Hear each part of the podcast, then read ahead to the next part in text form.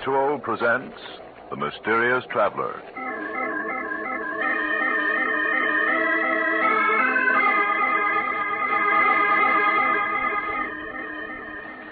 This is the Mysterious Traveler, inviting you to join me on another journey into the realm of the strange and terrifying. I hope you will enjoy the trip, that it will thrill you a little and chill you a little. So settle back, get a good grip on your nerves, and be comfortable, if you can, as you hear the story I call The Man Who Died Twice.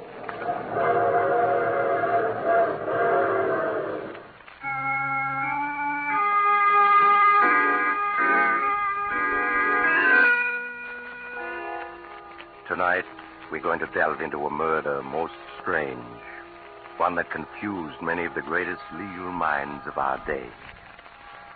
My story begins in the mansion of Judge Marshall, situated high on a hill overlooking a large New England city.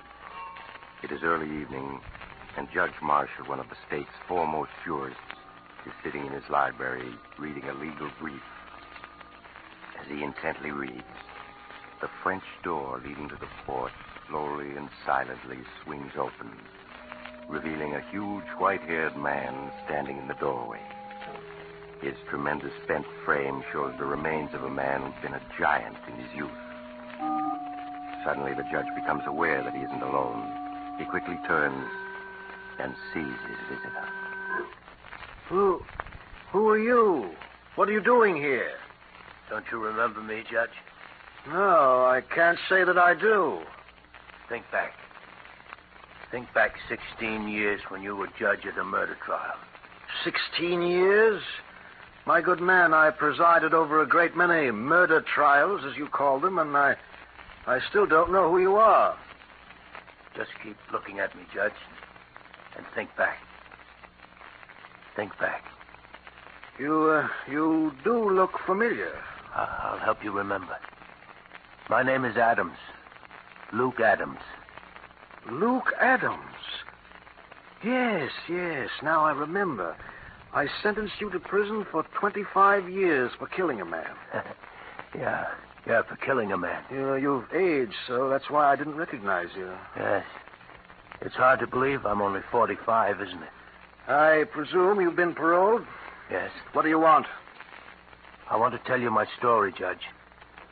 I want to tell you all the things I never got a chance to tell you at my trial. As far as I'm concerned, Mr. Adams, the case is closed. Now, if you don't mind, Then I'd- we'll reopen it. I've come to tell you my story, and you're going to listen.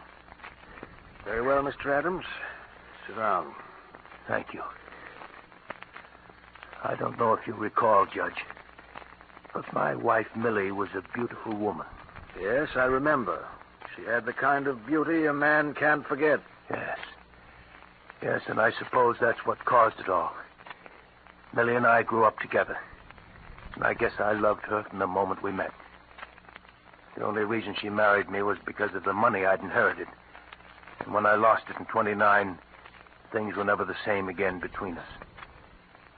She hated living in a small village, trying to stretch one dollar into two. Sometimes I think her smiling at other men was her way of getting revenge on me for the way we had to live. The angrier I got, the more she flirted, till she almost drove me out of my mind.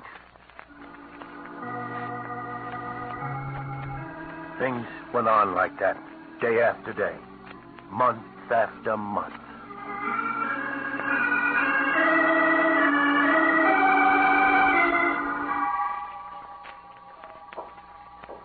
Here comes Luke.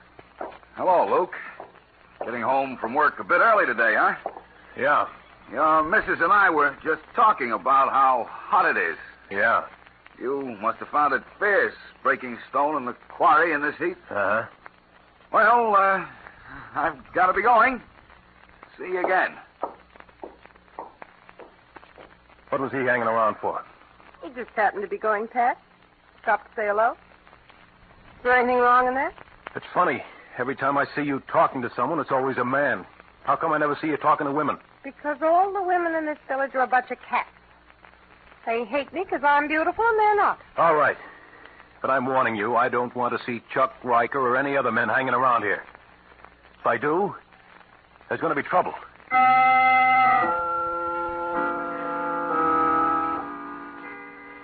The days went by. Millie hardly spoke to me. Nothing I said or did seemed to please her. And yet, just knowing she'd be there when I got home was enough for me. And one day I come home from work. She wasn't alone. Oh, hello, Luke. Home early, aren't you? What's he doing here? Chuck was going past, stopped in to say hello. Just like that, huh? I thought I told you not to let this happen again. If Chuck wants to call on me, why shouldn't he? Right, Chuck? Sure.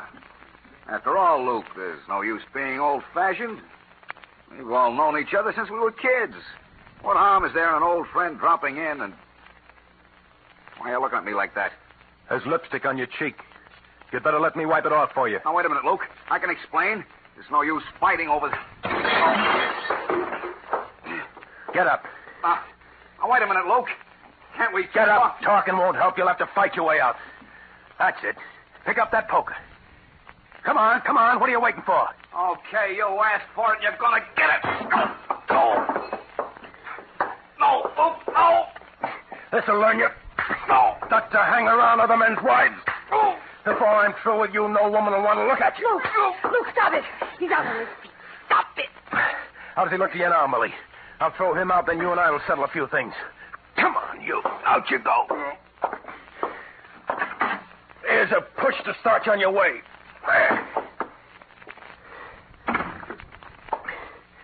Now we come to you. You think I'm afraid of you. Go ahead, hit me. Ruin my looks so no man will ever want to look at me. Go ahead. Millie, don't talk like that. You know how much I love you. Why are you doing this to me? I know I haven't been able to give you all the things you want, but that's no reason to treat me this way. I won't stand for it, Millie. All right, then let's separate. You go your way, and I'll go mine. No. No, I I couldn't live without you. You know that. I'll never let you go. You're mine, do you hear? Oh, stop it. Millie, don't turn away from You me. You make me sick. All right. But I'll never give you up. Never.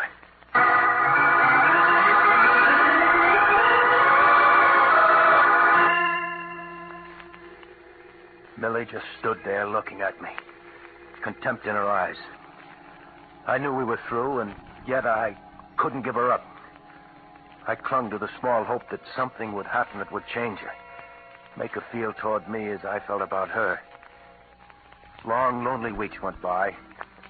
I knew that Millie and I had been the scandal of the village ever since the day I'd beaten Chuck Riker. At the quarry, the men whispered to each other when they thought I wasn't looking. I could only give vent to my rage by smashing rocks into a thousand small pieces. Then, one day in the autumn, an opportunity came.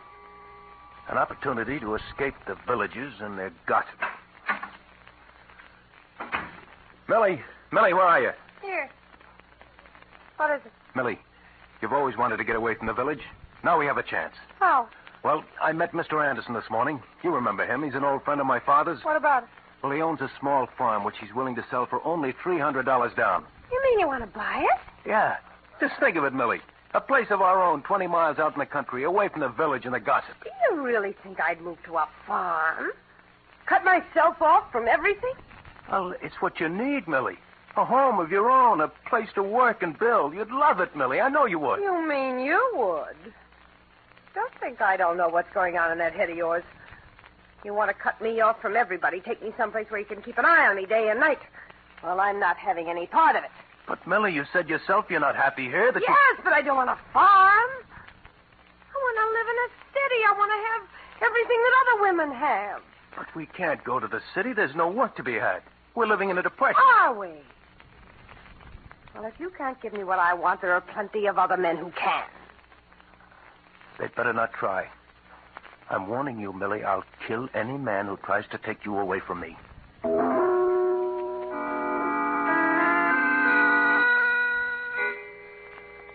Weeks went by. Weeks in which Millie scarcely spoke to me. We lived as strangers in an uneasy truce. I worked from dawn to twilight at the quarry, and as I worked, I, I could sense the men gossiping about Millie and myself. I would think of Millie and wonder what she was doing at that very moment. Steve, Yeah, baby? I can't stand it anymore. I can't go on living with Luke. Way he stares at me with those big cow-like eyes of his, watching every move I make. Well, you'll just have to go on putting up with it for the time being. It's all right for you to say that. You don't have to live with him. Sometimes I wonder if you really love me. Oh, don't talk like that, baby. You know I love you. Would I be putting my neck out like this if I didn't? Nobody knows we're meeting secretly. Maybe not, but sooner or later someone will see us together, and then there'll really be trouble. Afraid? I've never run away from a fight yet. I don't mind telling you, I wouldn't like to mix with that gorilla husband of yours. I know, I know, Steve. You've got to be careful. Don't worry, I intend to be. Just let me raise some dough, baby. Figure out one or two angles, then you and I'll be off for the big city. What about Luke? He'd be sure to follow. You don't know what he's like, Steve. He never rests till he found us. And when he did. Yeah, you don't have to draw me any pictures. I know that type. If we run off, we'd never have a minute's peace. We'd always be wondering when he was going to catch up with us. Yes. Oh, Steve, what are we going to do? Oh, I don't know, baby. I don't know. We'll just have to sit tight for the time being and be careful not to be seen together. All right, Steve. Oh, cheer up, baby. We'll make the big city yet, and until then, we've got this. Oh, yes, Steve. Yes.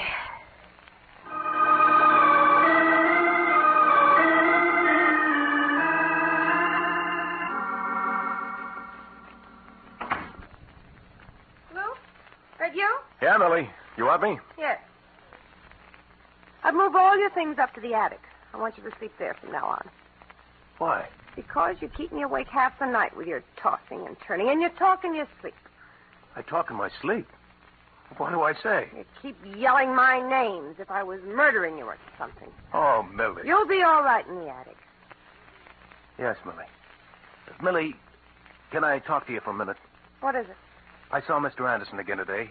Millie, he says he's willing to let us live free for a year on his farm so we can see how we like it. And if we do, we can buy it. I told you before I'm not going to live on any farm. But, Millie, why can't we just try it? It won't cost us anything. If we don't like it, we can give it up. No, I tell you, I won't let myself be trapped like that. You're perfectly willing to take a chance on farming, but you won't consider going to the city. But there are 15 million men out of work. What chance would I have of getting a job in the city? If you had an ounce of courage, you'd try.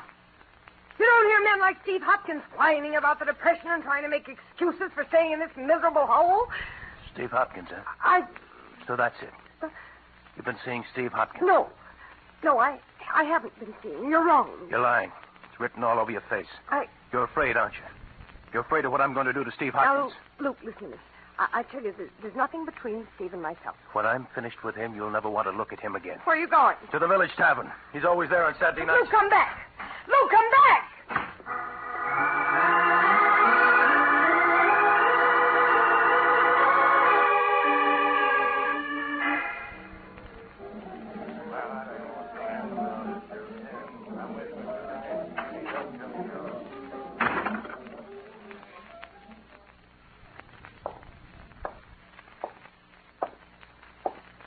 Hopkins, I want to talk to you. Well, go ahead, Luke. No one's stopping you. You've been making a play for my wife, and I don't like it. You're either drunk or looking for a fight. I haven't spoken to your wife in a year. You're lying. I know you've been seeing her these past weeks while I've been working. You better take it easy, Luke. You're getting to the point where you're suspicious of every man in the village. Don't try to smooth talk me. I know you've been seeing her, and if you try seeing her again, I'll kill you. Ah, you don't frighten me, Luke. And if I wanted to see your wife, not you or anyone else could stop me. Oh, no? I'll show you. Hey, boys, grab it. That's it. Let go of me. Let go of me. Hold on, them boys. Now, Luke, as sheriff of this village, I'd advise you to take it easy. I'll kill him. I'll uh, kill him. I don't like that kind of talk. Now, mind your manners. You'll spend the night in the lockup. No man's going to make a fool out of me and live. Now, get hold of yourself. If Steve was seeing your wife, it'd be common gossip in no time. You know that. He may have fooled you folks, Sheriff, but I know better. You can protect him here, but just wait until I catch him alone. Just wait.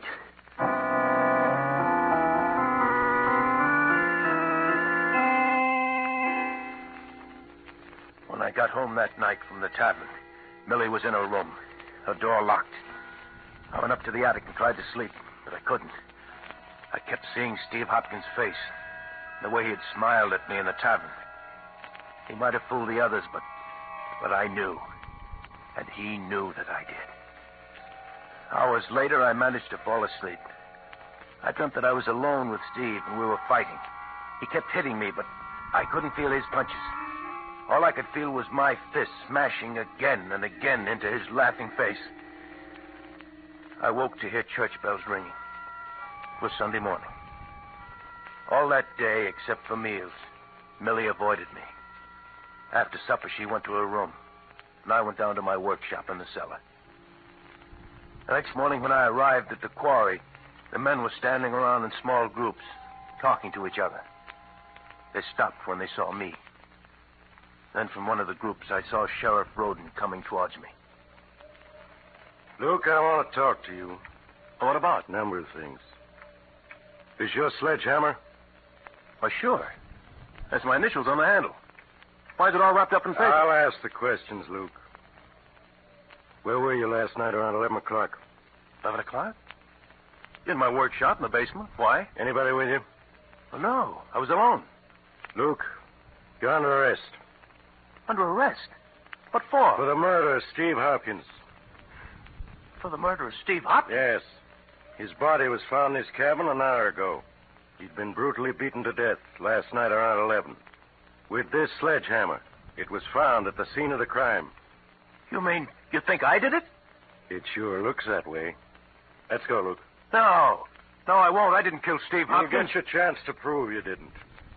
Now let's go. No. I didn't do it. I tell you, I'm innocent. Grab him, man. Let go of me. That's it. Hold him while I get these cuffs on him. I didn't do it. I tell you, I didn't do it.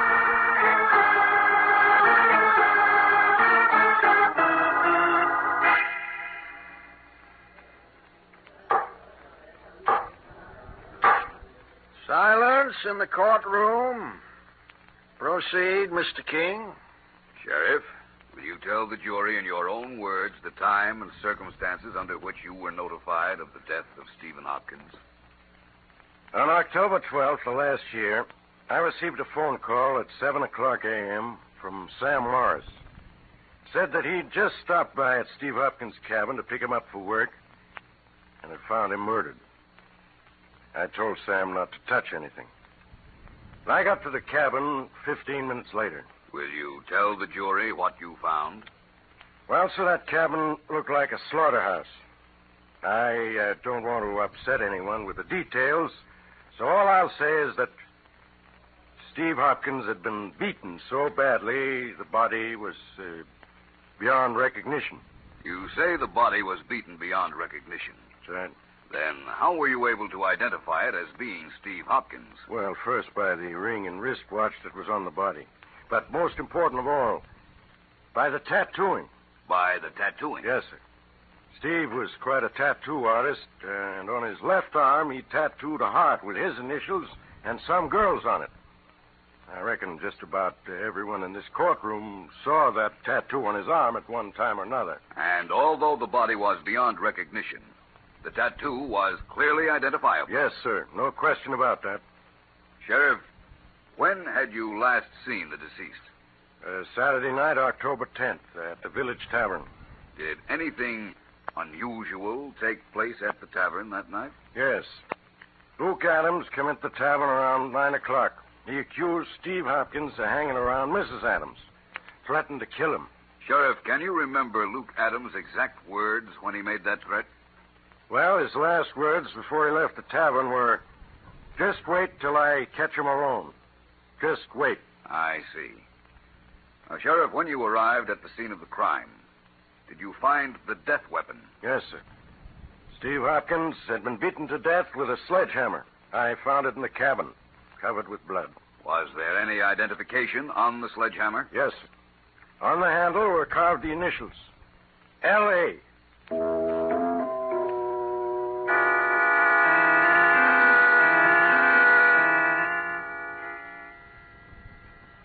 Mrs. Adams, you say there was no justification whatsoever for your husband's suspicions. No, none at all.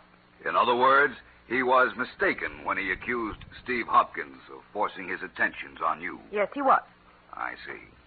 Now, your husband has testified that on the night of the murder, he was working in the cellar of your home. Where were you that night, Mrs. Adams? Upstairs in my room. Did you see your husband at all that night? No, I didn't. Would it have been possible for him to have left the cellar that night without your knowing about it? Yes, it certainly would.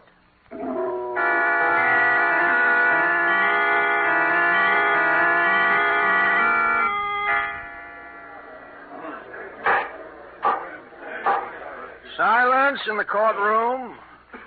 The prisoner will rise.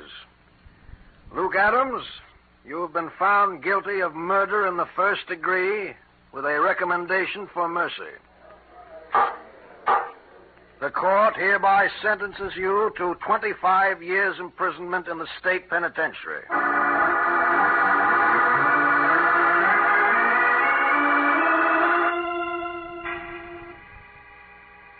Twenty-five years imprisonment.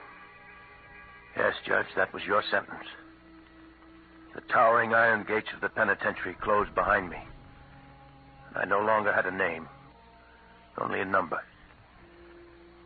A year after I was in prison, I was informed that Millie had divorced me and disappeared.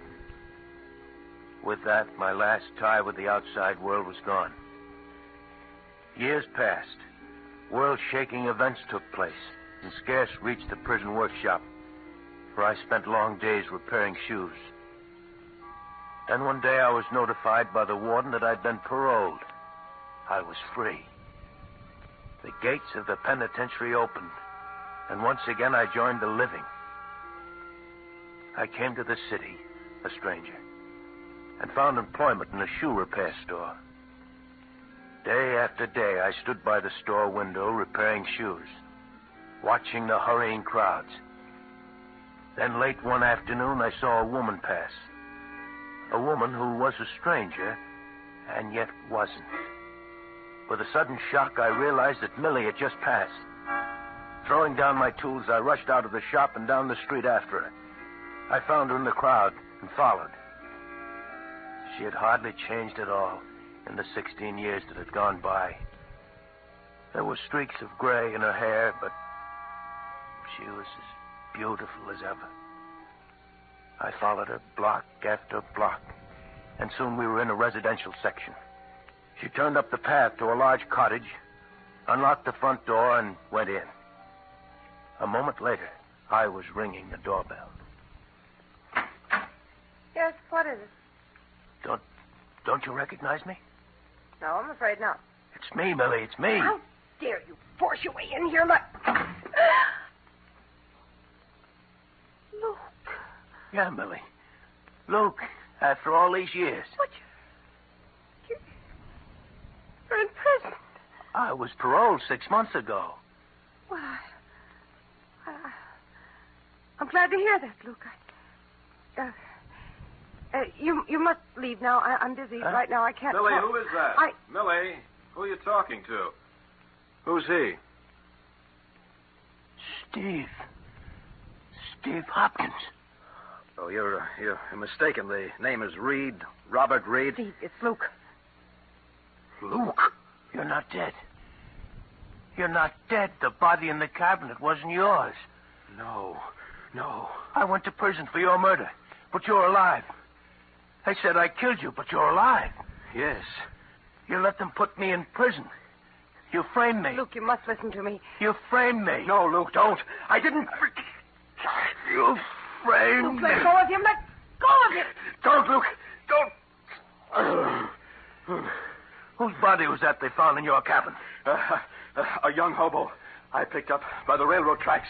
But the tattooing on the arm. After, after I killed him with your sledgehammer, I, I tattooed his left arm to look exactly like mine. I, I put my wristwatch and ring on the body and then beat him beyond recognition. And then you ran away, leaving me to stand trial for murder. Luke, what are you going to do? What am I going to do? You remember Judge Marshall, don't you, Millie? Yes, I, I remember him. Well, I read in the papers a few weeks ago that the judge lives here in a fine mansion overlooking the city. What are you getting at? Steve and I are going to visit Judge Marshall. No, Luke, no. You, you know what that would mean. Luke, Luke, we have some money. If you'll just forget what's happened, we'll give you money, plenty of it. Yes, well, we'll give you $10,000. 20000 I'm not interested in money. Come on, Steve. Luke, you, you can't do this to me. You can't. Luke, you once loved me for my sake. Come don't. along, Steve. No, I, I won't go. If if they find out about that hobo, they'll they'll hang me. I wouldn't have a chance. They they. You'll come, Steve, one way or another, understand? Yes. Yes.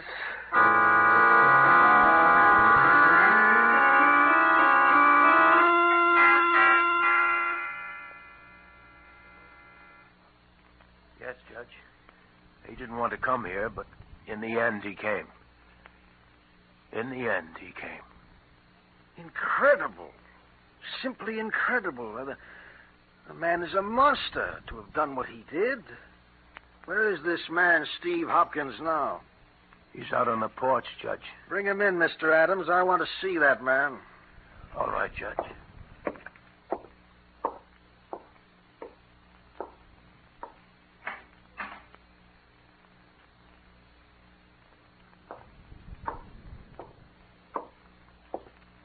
Why are you carrying him? He can't walk. Can't walk. What's wrong with him? He's dead.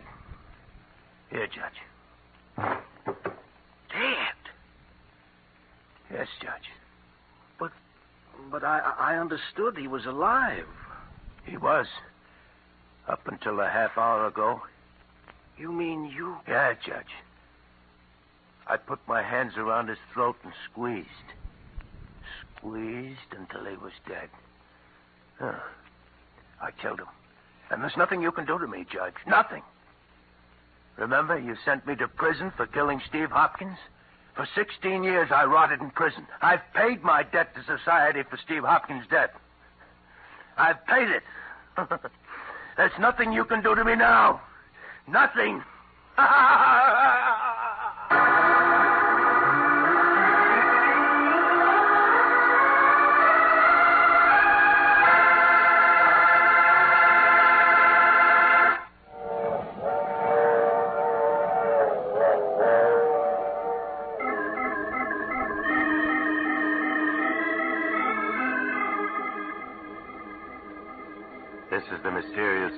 again. Did you enjoy our little trip? What happened to Luke Adams? Well, his case became one of the most celebrated controversies of the day. Some legal minds claimed he couldn't be sent to prison again. He'd already been punished. Other legal experts insisted he should be tried again. But in the midst of this raging controversy, poor Luke Adams died, and his case was never decided. What do you think? Should Luke Adams have been tried for murder again? Or having already served 16 years for Steve Hopkins' murder, should he have gone free? I should like to know what your verdict is. Send your letters to the Mysterious Traveler, care of Mutual Broadcasting System, New York 18, New York.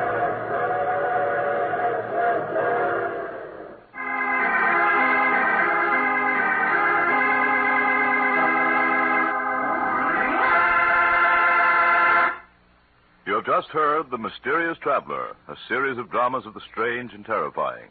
All characters in today's story were fictitious, and any resemblance to the names of actual persons was purely coincidental. In today's cast were Maurice Tarplin, Art Carney, Elspeth Eric, Frank Behrens, and Jackson Beck.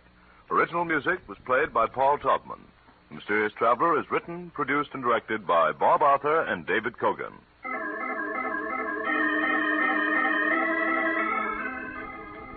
Listen next week to a tale titled The Ivory Elephant. Another Strange and Suspenseful Tale of the Mysterious Traveler.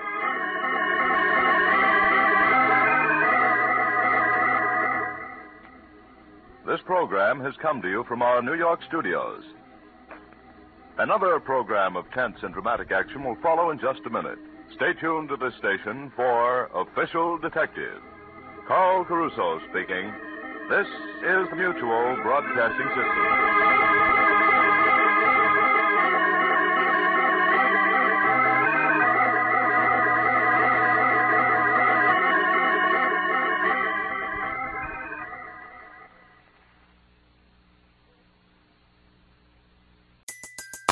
Everybody in your crew identifies as either Big Mac Burger, McNuggets, or McCrispy Sandwich. But you're the Filet-O-Fish Sandwich all day. That crispy fish, that savory tartar sauce, that melty cheese, that pillowy bun. Yeah, you get it. Every time. And if you love the Filet-O-Fish, right now you can catch two of the classics you love for just $6. Limited time only. Price and participation may vary. Cannot be combined with any other offer. Single item at regular price. Ba da ba ba ba.